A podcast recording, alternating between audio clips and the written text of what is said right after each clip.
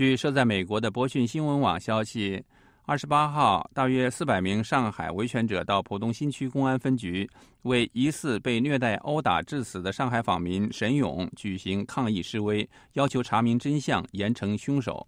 二十八号晚上，上海维权人士毛恒凤对打电话了解情况的美国之音记者表示。沈勇遗体的目击证人孔令珍当天下午在上海市江苏路中央巡视组所在地被保安和公安人员抬走后失踪。十几名上海访民正在上海市公安局要求查询孔令珍和当天上午另外四名被抓访民的下落。呃，中央督察组在那个江苏路江苏路八百八十八号到那里去，嗯，正好里面冲出来。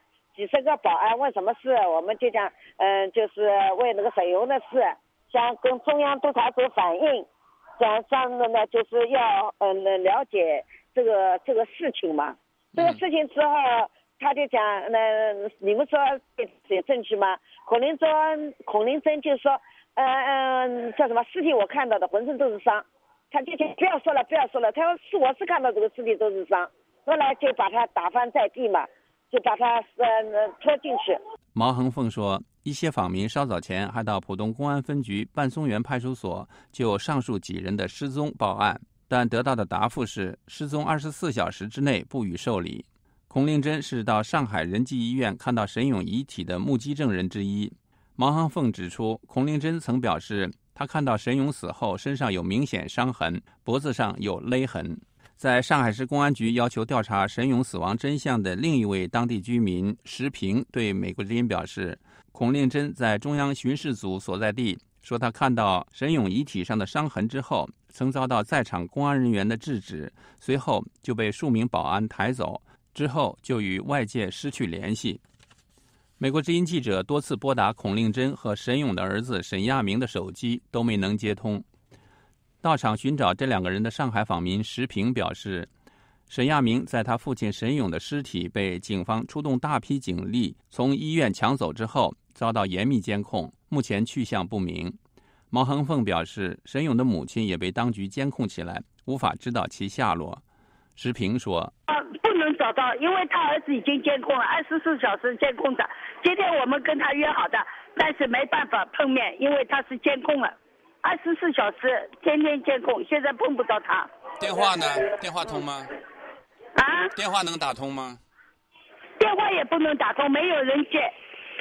警察看着他，二十四小时看着，不给他接电话。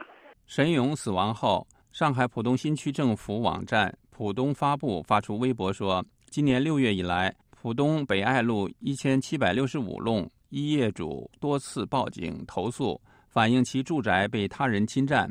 十月二十四号上午七时三十分许，上海普华物业公司再次上门对住在该房屋内的沈勇和其母亲进行劝离。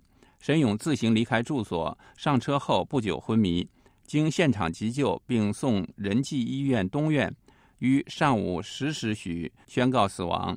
浦东新区高度重视，已经组织公安、卫生、物业管理部门以及其所在镇成立调查组，正在进行进一步调查。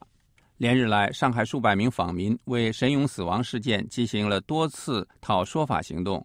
他们对官方微博的说法提出质疑，说沈勇自行离开住所，上车后不久昏迷。沈勇为何上车？上了谁的车？什么车？要去哪里？访民们还质问：为啥只字不提沈勇身上的多处淤血伤痕？毛航凤表示，沈勇的邻居说。沈勇被一伙民警和黑保安从住处拖走，两小时后被送回，在救护车到达前已经死亡。邻居说的，送回来其实也是他们这帮人送回来，他们打的幺幺二零送到医院去的，就是送到门口就打幺二零了，就是警察送回来已经死了，他们讲。沈勇死亡事件发生地的管辖派出所浦东新区六里派出所一名接电话的人员不肯透露有关沈勇事件的任何信息。他对美国之音表示，此事要跟新区公安分局政治部联系，随即挂断电话。你好，秦泉。喂，你好，请问一下是六里派出所吗？哎，对。哎，你好，哎，我是美国之音叶斌啊。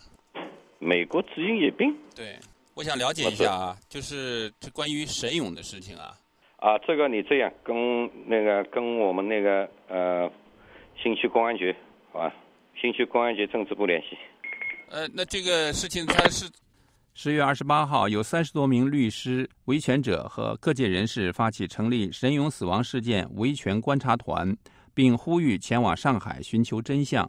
他们的呼吁书说，社会公众有权利知道沈勇死亡这一社会事件的真实原因。公众应该看到媒体对沈勇亲属、友人及当事人的采访报道，这有助于明了真相。呼吁书还表示，希望在每个中国公民身上实现公平正义和法治人权。美国之音叶冰华盛顿报道。